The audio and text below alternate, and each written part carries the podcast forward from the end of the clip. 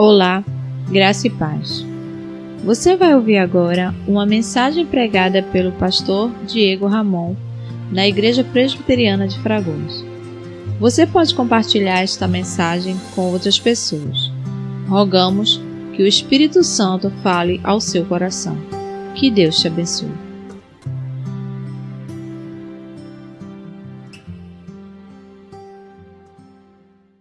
Abra sua Bíblia Primeiro livro de Samuel, capítulo 30. Nós leremos, irmãos, dos versos 1 ao verso 6. Diz assim a Escritura Sagrada: Sucedeu, pois, que chegando Davi e os seus homens ao terceiro dia a Ziclag, já os amalequitas tinham dado com ímpeto contra o sul e Ziclag, e a esta ferido e queimado. Tinham levado cativas as mulheres que lá se achavam, porém a ninguém mataram, nem pequenos nem grandes, tão somente os levaram consigo e foram seu caminho. Davi e os seus homens vieram à cidade, e ei-la queimada, suas mulheres, seus filhos e suas filhas eram levados cativos. Então Davi e o povo que se achava com ele ergueram uma voz e choraram, até não terem mais forças para chorar. Também as duas mulheres de Davi foram levadas cativas, Ainoam, a Jezreelita, e Abigail, a viúva de Nabal, o carmelita. Davi muito se angustiou pois o povo falava em apedrejá-lo, porque todos estavam em amargura, cada um por causa de seus filhos e de suas filhas. Porém, Davi se reanimou no Senhor, seu Deus. Oremos, irmãos. Querido Deus, diante da tua presença magnífica e santa, nos prostramos aos teus pés entoando a ti louvores. Nos prostramos aos teus pés, clamando a ti o perdão dos nossos pecados, o socorro neste tempo de tribulação. E agora, Deus, diante da tua presença, nós nos inclinamos para ouvir a tua voz. É certo, Deus, que assim como o povo de Israel, muitas vezes nós nos tornamos povo de dura serviço, temos dificuldade de nos dobrarmos perante a tua vontade. É por isso, Deus, que a tua palavra precisa ser constantemente por nós pregada, ouvida, amada e obedecida. Entendemos que tu tens o melhor para nós, que tu tens a orientação, o caminho, tu és o guia das nossas vidas e a tua palavra é lâmpada para os nossos pés. Por isso, Deus, agora vamos dedicar esse tempo para ouvir a tua voz através da tua mensagem pregada. Fala conosco, Senhor. Fala do teu jeito, do teu modo. Usa-nos de acordo com o teu querer. Em nome de Jesus. Amém. Meus irmãos, a vida do rei Davi nunca foi uma vida fácil. Estamos falando aqui do início dos seus trabalhos. 1 Samuel, 1 Samuel é o livro que retrata ah, o chamamento de Samuel, ainda no início, o seu nascimento, né, a oração da sua mãe pelo seu nascimento, o chamamento de Samuel e o início da monarquia de Israel. Um momento muito difícil de transição, visto que Israel havia passado pelo menos 400 anos pelo período dos juízes, o período mais difícil da história do povo de Deus, conhecido também como o período do obscurantismo. Samuel, portanto, é o último dos juízes e é também sacerdote, e por um tempo assume também conhecido como o primeiro rei ou aquele que fez a transição para a monarquia. O povo decidiu escolher um rei alto, forte e guerreiro, assim como as outras nações também queriam ter um rei assim. Por isso escolheram Saul como rei de Israel, o benjamita. Porém Saul não tinha o seu coração voltado para o Senhor. E assim o seu reinado foi declinando de vez em vez, até que por um momento, quando este estava atormentado por espíritos malignos, havendo Deus já mandado uh, o profeta Samuel para a casa de Jessé e ungido Davi como rei de Israel, aprove ao Senhor naquele momento que o rei Davi fosse achado como o musicoterapeuta do rei Saul. E assim, tocando a sua harpa, todas as vezes que o rei estava atormentado, Davi, com a sua arte, movido pelo Espírito Santo, consolava o coração daquele homem. Chegou o momento então em que um filisteu, atormentando o povo de Deus, também fez com que o rei Davi se voltasse contra ele dizendo: Eu vou a ti com a, a força do Senhor, enquanto aquele gigante havia dito que viria a ele com a sua própria força. E assim você conhece bem a história.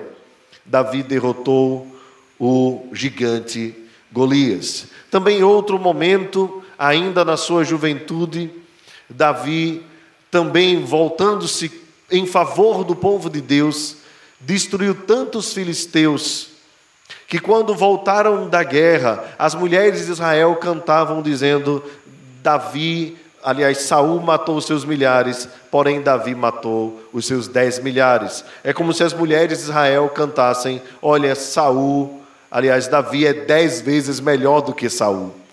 E isso começou a causar ciúme do rei. E mesmo tendo Davi a amizade de Jonatas, não fez com que o rei Saul o fosse impedido de perseguir Davi.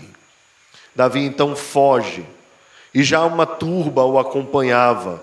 E estando Saul no momento tão lamentável da sua vida espiritual, o seu declínio foi tão duro que ele foi consultar uma feiticeira na cidade de Endor.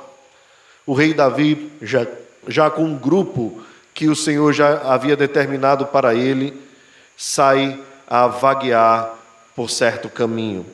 E aqueles que foram se ajuntando com Davi saíram para uma determinada região.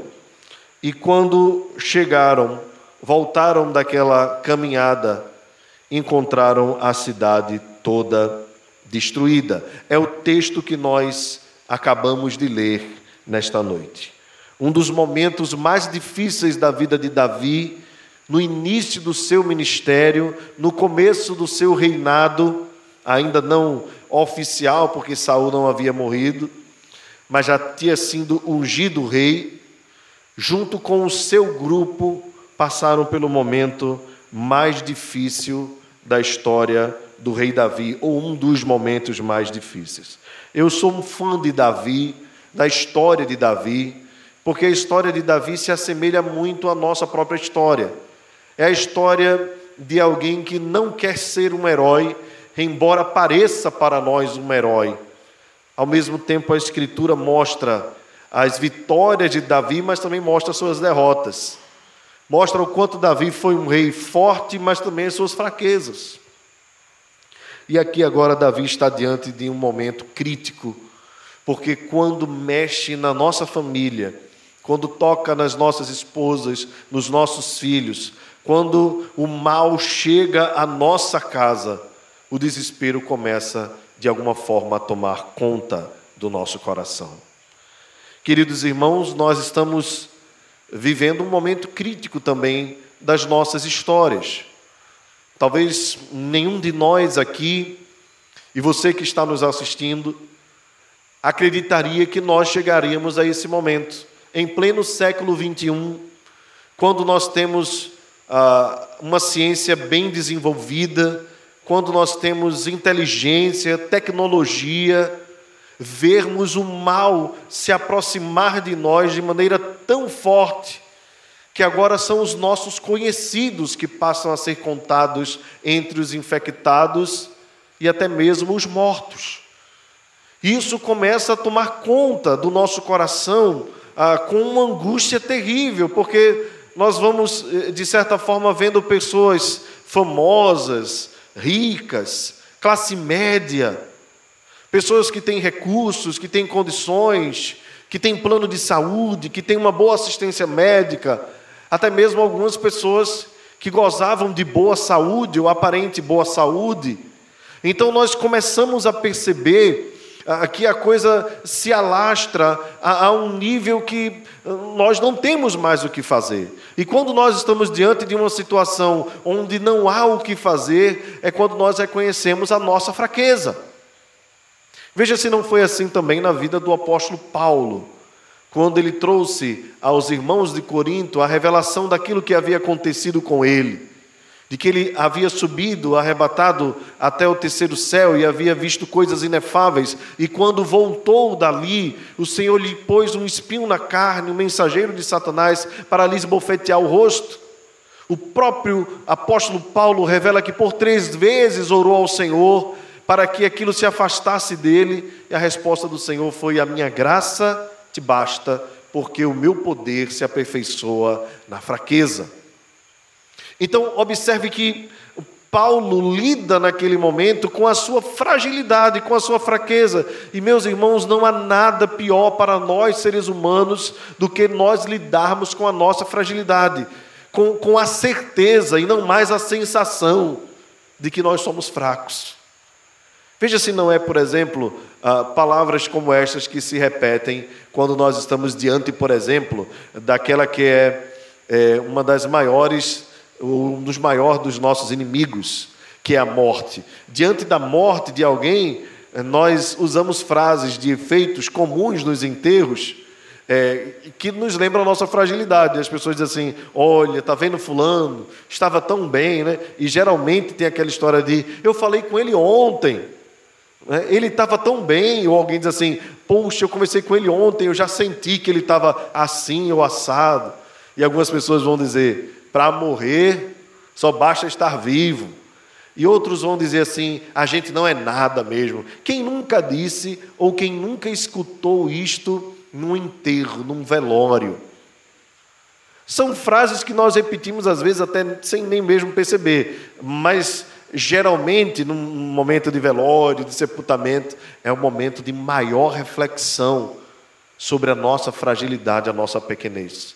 E agora, queridos, nós estamos em nosso país, e em especial nesse estado onde, inexplicavelmente, a pandemia se alastrou de tal forma que o número de mortos tem crescido, pelo menos os números oficiais.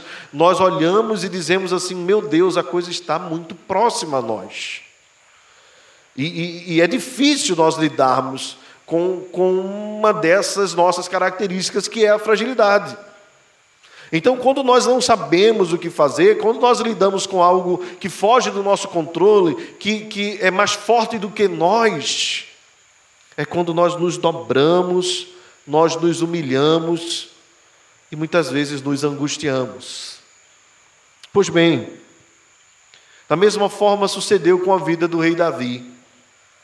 Mesmo ele tendo sido ungido, mesmo tendo ele na adolescência matado um leão, como ele mesmo afirma diante do rei, na sua argumentação, para ir matar o, rei, o, gigante Golias, mesmo tendo ele derrubado o gigante Golias, mesmo tendo Davi ah, ah, conseguido matar vários filisteus, sendo ele um homem forte, e tendo conseguido para si angariar um grupo para lhe servir de apoio e de força naquele momento de perseguição. Agora ele chega na sua casa, junto com os seus companheiros de guerra, os seus valentes, os seus homens, e quando ele chega ao terceiro dia, a Ziclag, percebe que tudo havia sido devastado.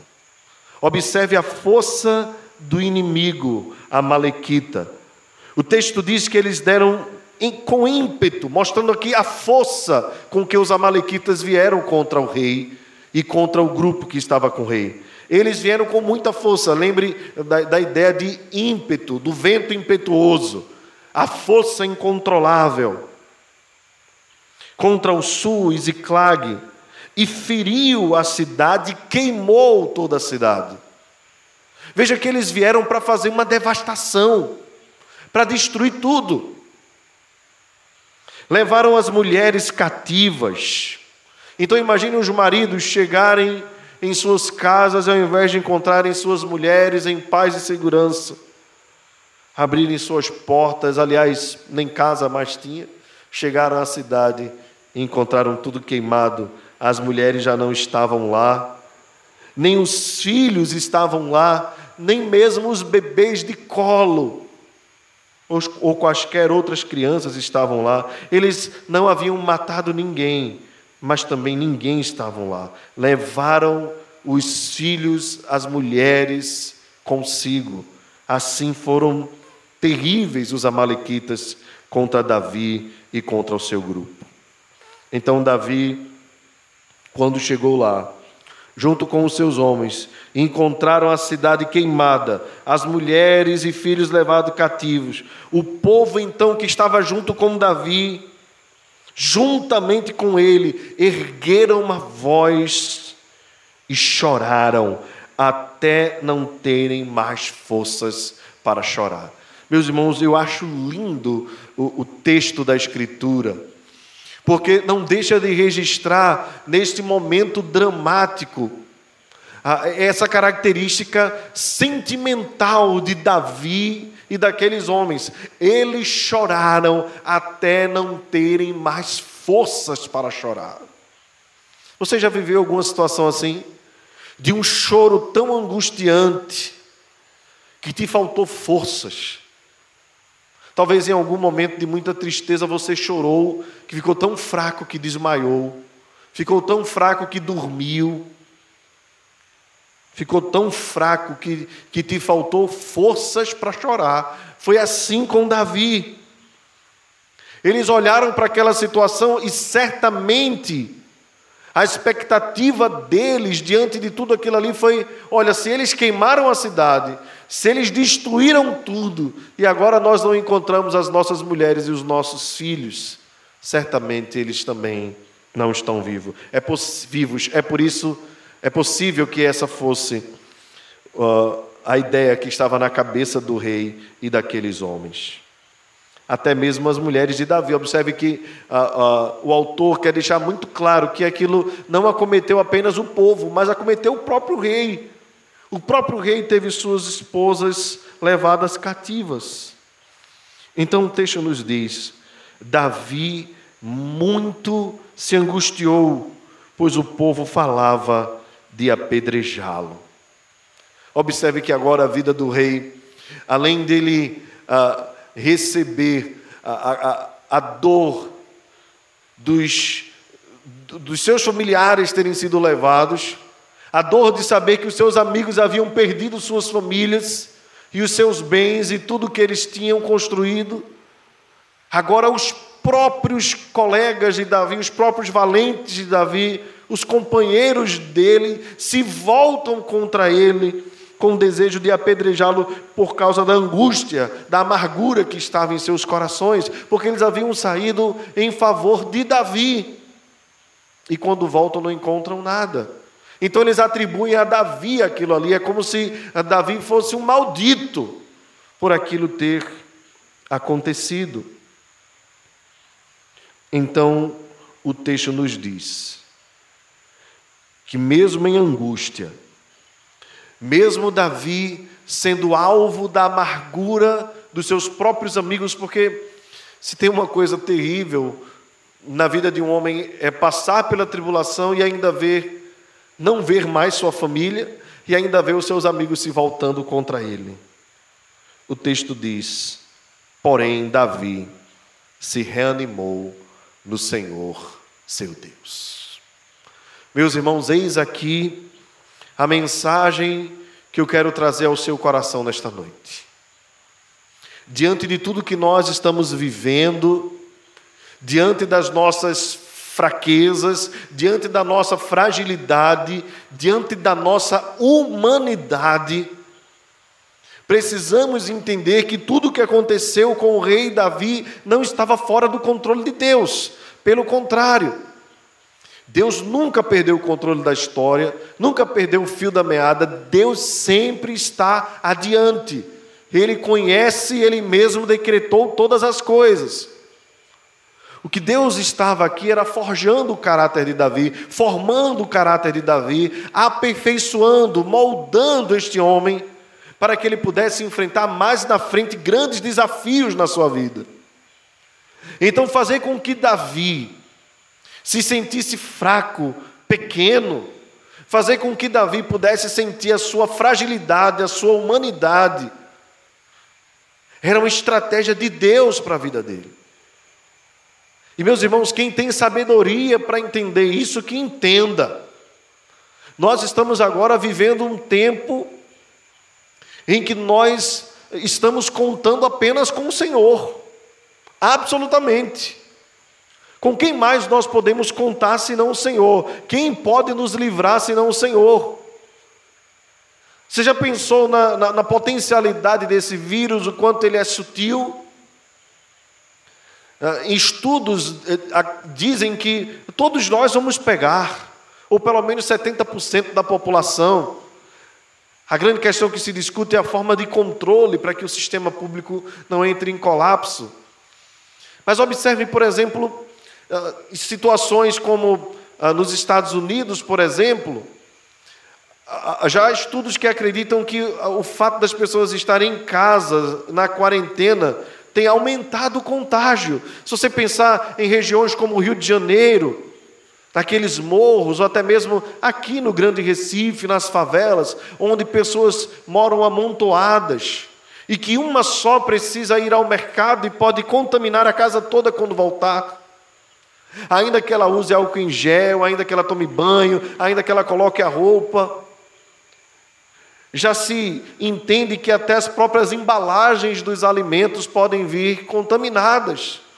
Observe agora, imagine você ter que limpar com álcool cada item. E quando é, por exemplo, um saco de arroz, que é mais fácil, tudo bem, mas até uma escova de dente que vem naquela embalagem, você precisa limpar até o cantinho, cada uma delas, porque senão. E depois você tem que tirar com cuidado a luva. São tantos os perigos, os riscos que nós estamos correndo, que nós estamos expostos. Alguns estudos dizem que o vírus fica determinado tempo na superfície de madeira, mas um tempo maior no aço inoxidável. Então, de alguma forma, nós olhamos para um lado, olhamos para o outro e não temos muito o que fazer. Por mais que nós façamos e devamos fazer, recomendo que nós tenhamos um cuidado redobrado, triplicado. Todos os cuidados possíveis são bons e convenientes. Mas, ora, nós estamos diante de algo que é invisível, mas que está sempre perto de nós. Um vírus que nós ainda não temos vacina, e que os remédios são questionados e questionáveis, e nós não sabemos como vai a nossa imunidade, porque alguns acreditam que não tem pressão alta, mas podem ter, alguns pensam que não são diabéticos, mas podem ser, alguns pensam que não tem problema cardíaco, mas podem ter.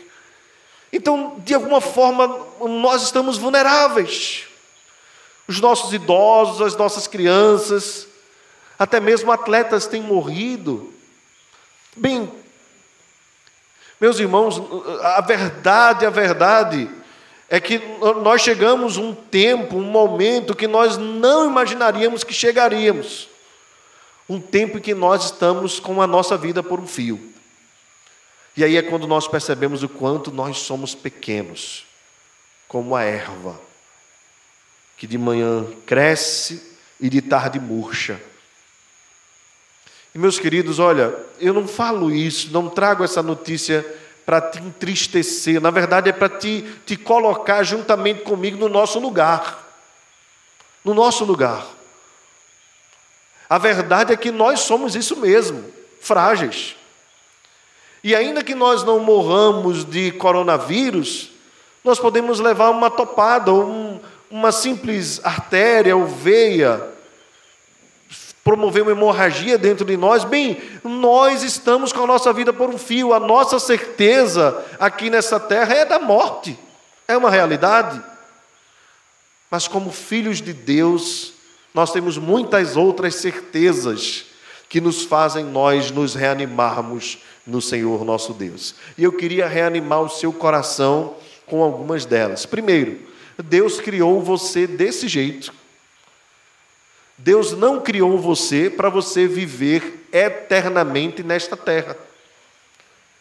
Então, pandemia, epidemia, vírus ou coisa desse tipo, na verdade são circunstâncias menores relacionadas ao plano maior de Deus. O plano maior de Deus é que nós nascêssemos, que o Espírito Santo, pela sua chamada eficaz, nos convidasse e nos convocasse com um chamamento irresistível à graça de Deus, para que nós conhecêssemos a Cristo e vivêssemos as nossas vidas, quer seja um minuto após a nossa conversão, ou 90 anos após a nossa conversão, vivêssemos para a glória dele, para manifestar o seu louvor, para exaltá-lo, para proclamá-lo.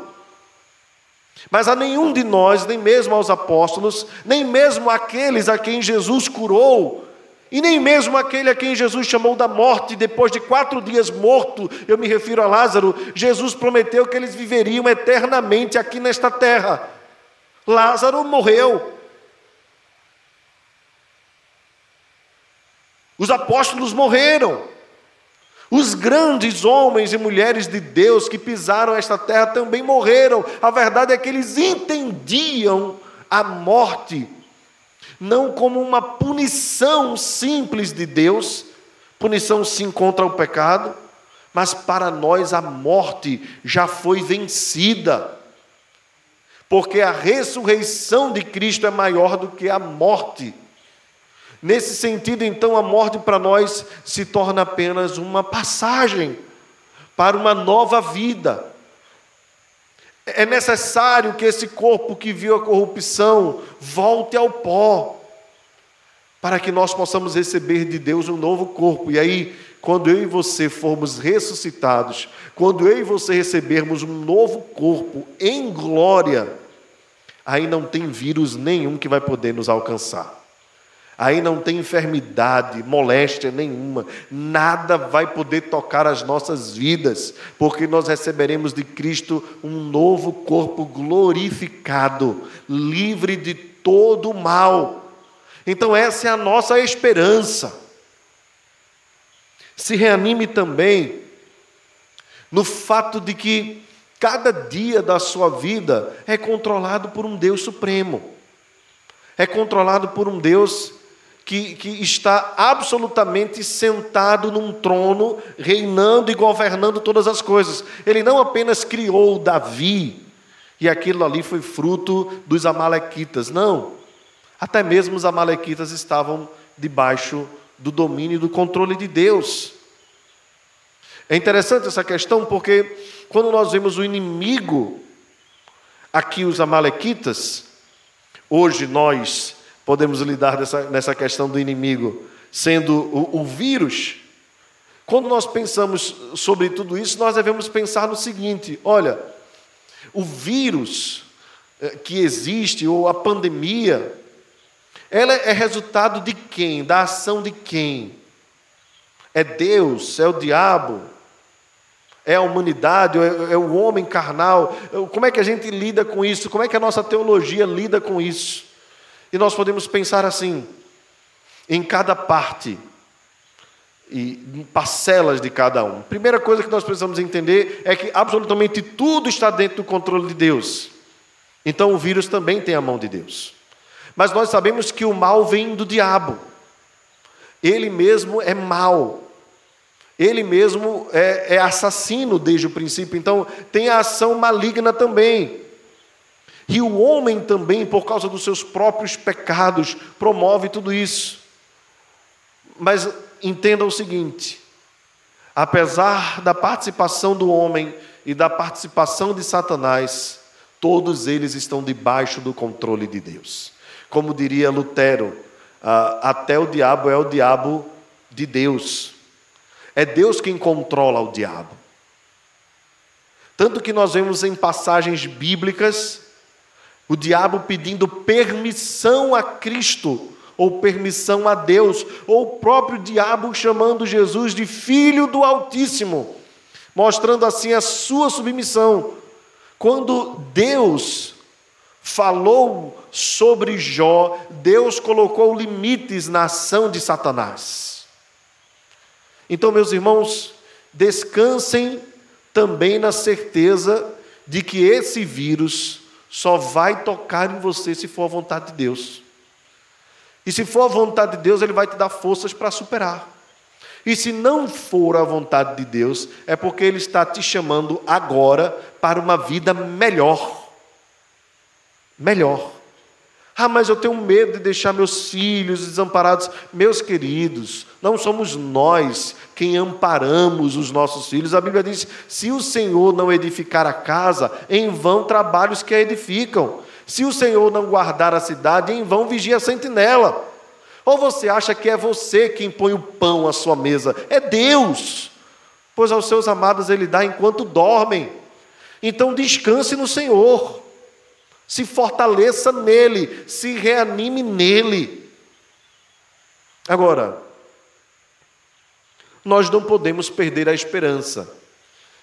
E quando Davi se reanima no Senhor, seu Deus, reconhece a possibilidade de morte e vida, reconhece que Deus está no controle de tudo, é, é, esse reavivamento no coração de Davi, esse novo ânimo, o faz levantar e ir atrás daquilo que ele podia fazer na força do Senhor.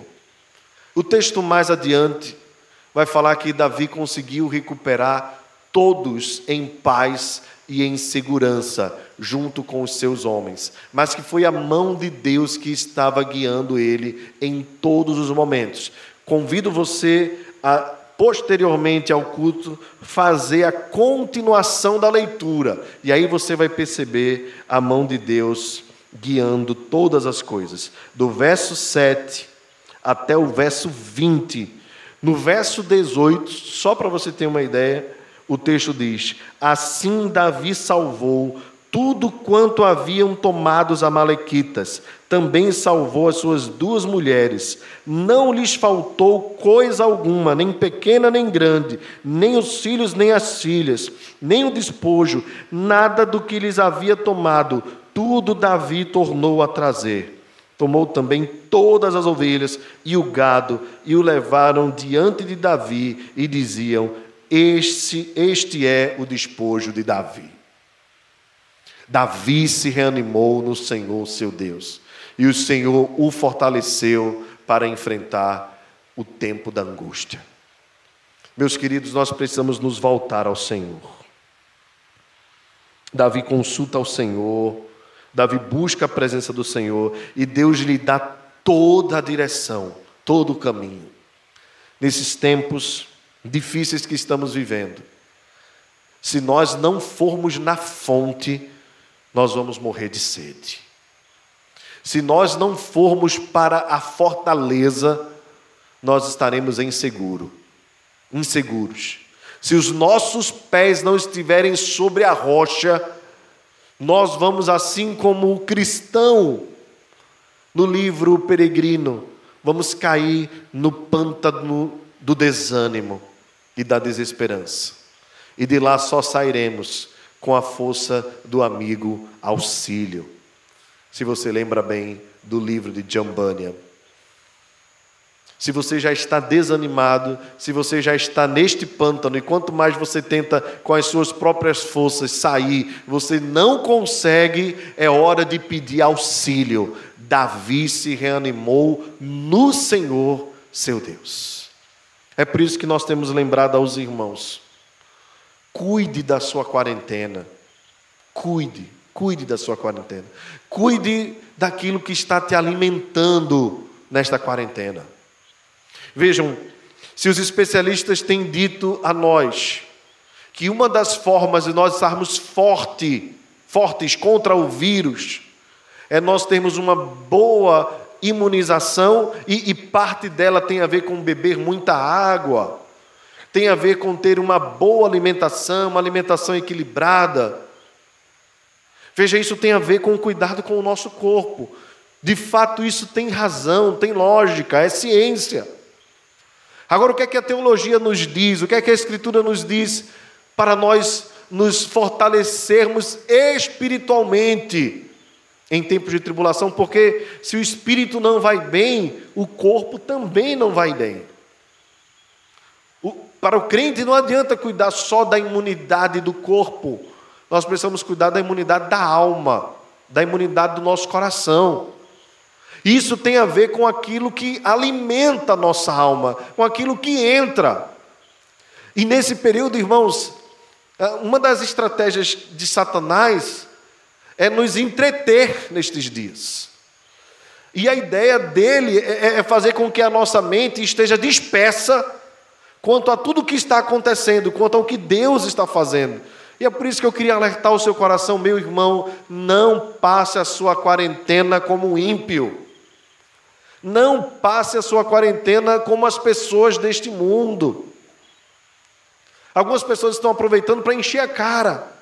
Outras pessoas estão aproveitando para dormir excessivamente. Outras pessoas estão aproveitando para se divertir excessivamente. Observe que a moderação em tudo é boa. Há tempo de se divertir, há tempo de curtir, há tempo de, de estar junto com a família, mas também há tempo de ficar sozinho. Há tempo de trabalhar, de produzir, mesmo dentro de casa, quando se se é possível. Há tempo de ler as Escrituras, há tempo de orar, há tempo para todas as coisas. Cuide bem para que você não se torne refém da quarentena. Mas você precisa estar por cima da quarentena. Você é dono do seu tempo.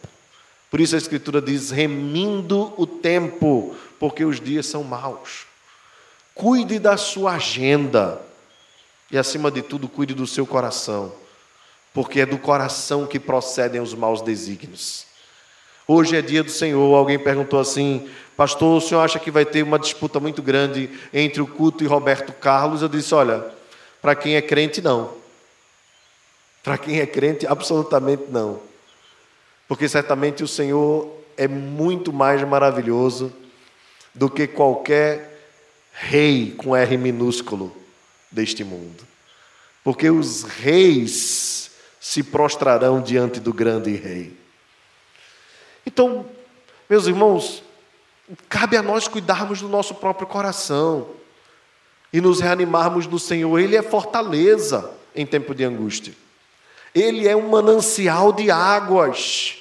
Veja que o grande clamor do profeta Jeremias quanto ao povo de Israel era exatamente este: Deus é um manancial de águas vivas, mas vocês estão buscando beber água em cisternas rachadas, que não retém água.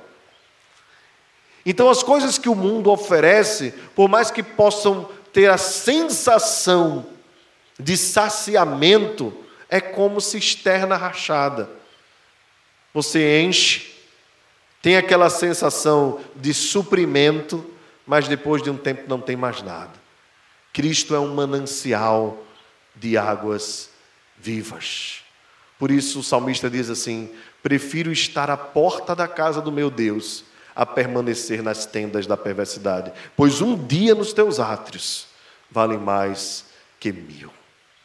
Que nós possamos fazer a melhor escolha. O salmista no Salmo 27 diz assim: Ao meu coração me ocorre, buscai a minha presença. E ele responde prontamente: Buscarei, pois, Senhor, a tua presença. Se reanime no Senhor, se fortaleça no Senhor, porque nele há sim força para você enfrentar esse momento difícil. Muitos têm decaído, muitos têm declinado, Mas se a tua esperança, se a tua força, se o teu foco estiver em Deus, você terá total condição de passar triunfantemente por este momento. Que Deus te abençoe, te fortaleça e te ilumine em nome de Jesus. Vamos orar? Querido Deus, obrigado pela tua palavra. Obrigado pela vida de Davi e pelo que tu formaste no caráter dele. Nós queremos te bendizer ainda mais pelo teu filho Jesus Cristo. Que quando nós estávamos cativos do diabo, ele se fortaleceu no Pai e no Espírito, e foi nos resgatar do inferno eterno, e reconstruiu as nossas vidas tomando até mesmo os despojos e triunfando sobre principados e potestades. Ele cravou na cruz a cédula, o documento que nos condenava eternamente. Assim, ele foi vitorioso sobre a morte, sobre o mundo e sobre o diabo e conquistou as nossas vidas. Hoje nós somos tua herança, Senhor. Hoje nós somos tua possessão. Hoje nós somos teus filhos, pois fomos comprados pelo sangue precioso de Jesus. Obrigado, Jesus, pela tua obediência. Obrigado pelo teu amor para conosco. Obrigado porque tu mesmo desceste da tua glória para viver entre nós, para sofrer por nós para morrer por nós, para ressuscitar por nós. Obrigado, Espírito Santo, que nos abriu os olhos para enxergarmos todas essas coisas. Sem ti, ó Espírito, nós jamais poderíamos chamar Jesus de Senhor.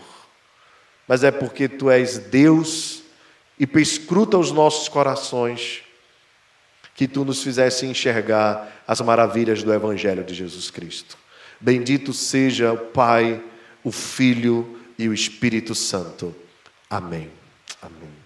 Que a graça do Senhor Jesus Cristo, o amor de Deus o Pai e a comunhão do Espírito Santo seja sobre nós e conosco permaneça agora e para todos sempre. Amém. Você acabou de ouvir uma mensagem pregada pelo pastor Diego Ramon na Igreja Presbiteriana de Fragoso. Compartilhe esta palavra com mais alguém. Deus te abençoe e até a próxima.